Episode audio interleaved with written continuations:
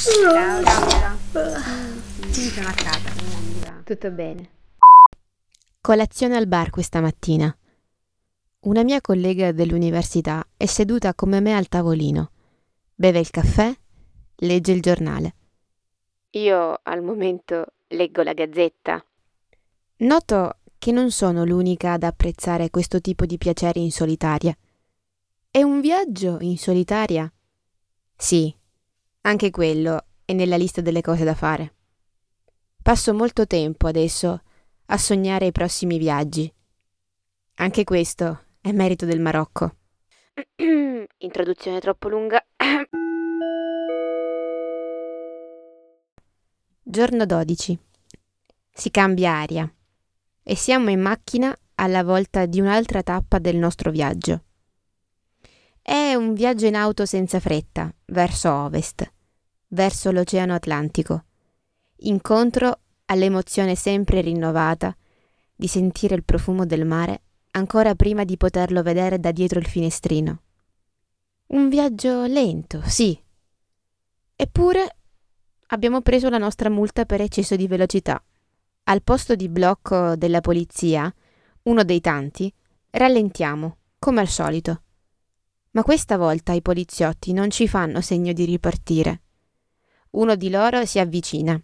Ci dice che abbiamo di poco superato il limite di 60 ma che ci è andata anche bene, per un pelo potevamo pagare anche di più. Documenti, passaporti, eccetera. Paghiamo 180 dirham e ripartiamo. Io non dico niente, non sono turbata da questa multa, può capitare. Al contrario, Michele, che non ricorda di aver visto una segnaletica al riguardo, sperava di riuscire nell'impresa di un viaggio in Marocco senza multe. Eccolo, Eccolo il mare. Ed ecco Sawera. Pronuncio il suo nome con la certezza di averlo sbagliato tantissime volte, chiamandola Essaouira, così come è scritto. Un nome sibilante. Il vento forte, Taros, che spira sulla costa e sui bastioni, sibila anche tra le sue consonanti. Parcheggiamo l'auto e sì, parcheggiatore, ma Contratto, e brutalmente anche. Alla fine paghiamo 10 dirham per lasciare la macchina lì tutta la giornata. Ci dirigiamo dentro le mura e passeggiamo già sul lungomare. Il mare brilla, rinfrange il sole che concilia i surfisti quando per troppo tempo rimangono fuori dall'acqua con le mute bagnate addosso. Il vento soffia forte, sferza il viso, alza la sabbia che a noi graffia le guance, si appiccica e sporca le mute dei surfisti. Si vede la sabbia alzarsi e volare avanti e indietro dalla riva. Come prima cosa è d'obbligo una colazione, dato che per fare prima ci siamo messi in viaggio a stomaco vuoto. Oltrepassiamo la porta della Medina e cominciamo a camminare per le vie di questa cittadella ben costruita dai portoghesi. Mi ricorda tanto Otranto. Dopo pochi passi, i nostri occhi sono catturati dalla vetrina di una pasticceria che trabocca di dolciumi. La nostra passeggiata continua poi in direzione delle grandi mura, a picco sul mare, sulle quali si alternano cannoni e bastioni. La salsedine arriva leggera anche lì e riempie le narici. Una signora lì vicino dipinge dei piccoli quadri. È piacevole passeggiare per il souk, così ordinato, largo, che non pare di essere in Marocco. È diverso da Marrakesh o da Fes. La giornata è perfetta. Si sente il mugghiare del mare da dentro le mura. I locali non hanno bisogno di musica, ci pensano l'acqua e l'aria. Chissà cos'è Sawera quando non soffia il vento. Non suona più nulla tra il vasellame le lampade di ottone, le strette scorciatoie. La piazza della città è ampissima, arieggiata. Volano i gabbiani sopra il piccolo porticciolo per l'attracco delle barche dei pescatori. Alcune, come cetaici e capovolti, porgono la loro pancia di legno dipinto al sole, lasciate lì a seccare. Ripercorrendo le vie a ritroso, cercando un'idea per il pranzo, siamo stati fermati da un uomo. Anche lui, come il signore a Marrakesh, è seduto fuori dalla sua bottega. Ci chiama amici e si illumina quando sente che siamo italiani. Lui ha vissuto per tanti anni in Italia, a Brescia. Non ricordo il suo vero nome adesso. Uh, forse si chiamava Isham, ma comunque qui dice tutti lo chiamano couscous. Ci fa entrare nella sua bottega, dove vende spezie, profumi. Appena vi ho visto, ho pensato che foste una coppia mista, tu marocchina che porti lui qui in vacanza. Ci invita a rimanere per un tè non un classico tè marocchino, ma un infuso reale, con delle rose. Così ci sediamo lì sulle panche del negozio, ci abbiamo preso gusto. Alle nostre spalle e di fronte grandi barattoli, pieni di colorata mercanzia.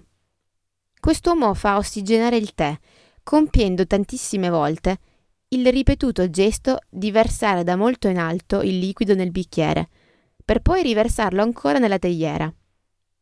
Si lascia fotografare molto volentieri. Intanto parliamo. Il tè è molto buono. Prima di andarcene, Michele compra un piccolo mattoncino di sandalo, solido, cristallizzato, da usare come profumo.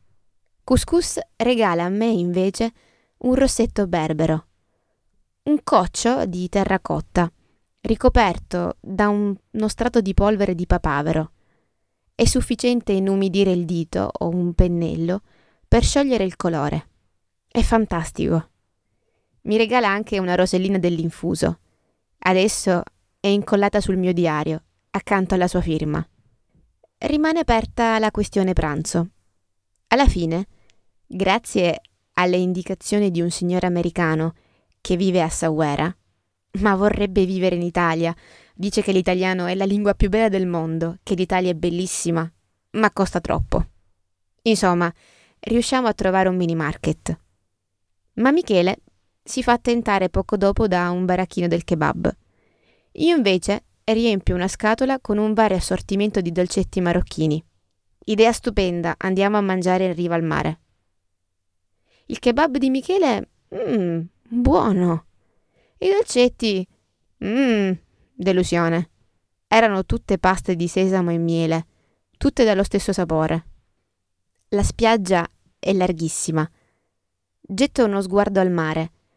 La voglia è quella frettolosa di togliersi le scarpe e correre sulla spiaggia, fare un tuffo. Il mare ha un potente richiamo in ogni angolo del mondo. Faccio una corsetta fino alla riva. Ci metto un po' ad arrivare. Metto un piede Fa freddo. Fa freddo. E arretro velocemente, sotterrando i piedi nella sabbia calda. Prima di ripartire, mi concedo un buon caffè. Ecco, da qui si vedono i surfisti che vanno incontro ai cavalloni, qualcuno che prende il sole. In un campetto di calcio sul lungomare, due porte e quattro linee disegnate per terra, c'è una classe di studenti che gioca sotto la supervisione del loro insegnante, ragazzi e ragazze insieme. Quando arriva il momento di tornare a casa, decidiamo di fermarci in un supermercato per strada. Ceneremo al Riyadh stasera. Cucineremo zucchine e guanciale. Nella strada del ritorno parliamo a lungo. Vediamo le luci africane spegnersi e infuocare il paesaggio. Michele ed io ripensiamo a tutta la gentilezza di questi giorni a quanto siamo stati fortunati. Dopo cena usciamo ancora. Diamo così un ultimo saluto a Marrakesh. Abbandono le scarpe per le infradito. Metto una gonna larga e comoda, una camicetta. Sono acqua e sapone. Leggermente il viso è arrossato, sulle guance. Gli occhi stanno per chiudersi. Saliamo in alto, su una terrazza di un caffè, che permette di abbracciare con lo sguardo tutta la Medina, poco più là anche la grande piazza. Da questa altezza Marrakesh è in pace, illuminata dalle luci dei minareti. Mangiamo una crepe con la Nutella. Ah, da quanto tempo! È un tè marocchino. Queste sono le ultime righe di questo soggiorno a Marrakesh. Michele è accanto, dorme già da un po'. Ora spengo anch'io. Buonanotte.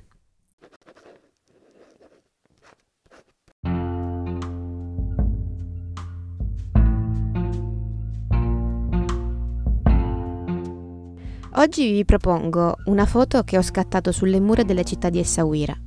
No, ho sbagliato. Vedete, della città di Essaouira. Seduta lì vicino, una signora con le sue mani disegnava e colorava tele dalle immagini e scorci marocchini. Archi, porte, finestre blu, donne velate di bianco il carrellino come quello delle nostre nonne, dove lei ripone i suoi piccoli quadretti e i suoi strumenti. Ho chiesto il permesso prima di poterla fotografare così da vicino, ma sono stata così felice quando mi ha detto di sì. La sua veste lunga è di un celeste chiarissimo, a righe. Con una mano regge la tela, con l'altra un utensile. Non guarda l'obiettivo. È brava, cerca di essere il più naturale possibile il suo volto è incorniciato dal velo e sul capo ha anche un cappellino di paglia per il sole, che in quel momento è alto. Le persone di Sawera sono protagoniste anche della seconda foto. Siamo in piazza. Sullo sfondo alcune famiglie che si godono il bel momento. I bastioni delle mura, i gabbiani a migliaia che volano vicino al porticciolo. In primo piano invece un uomo, non più giovane in sella alla sua bicicletta è entrato per sbaglio nell'inquadratura. Gli abiti sono consumati. Indossa una felpa sopra un'altra maglietta, nonostante il caldo, un cappellino in testa. Sorride. Non so perché. Non so a chi.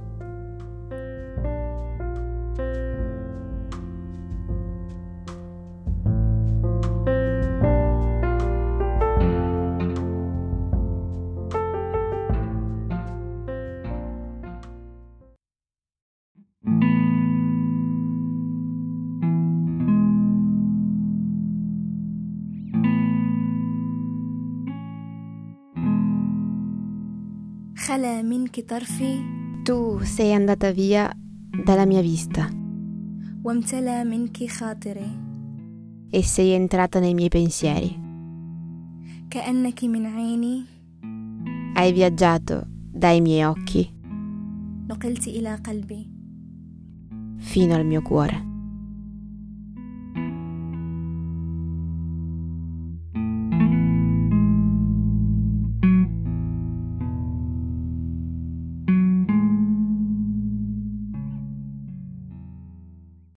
Finisce un'altra giornata del mio viaggio in Marocco, una delle più belle sicuramente. Rimangono solo altre due puntate. Vi ricordo di non farmi mancare i vostri commenti e di ascoltare il contraltare di questo podcast, Yallo Anch'io, scritto da Michele.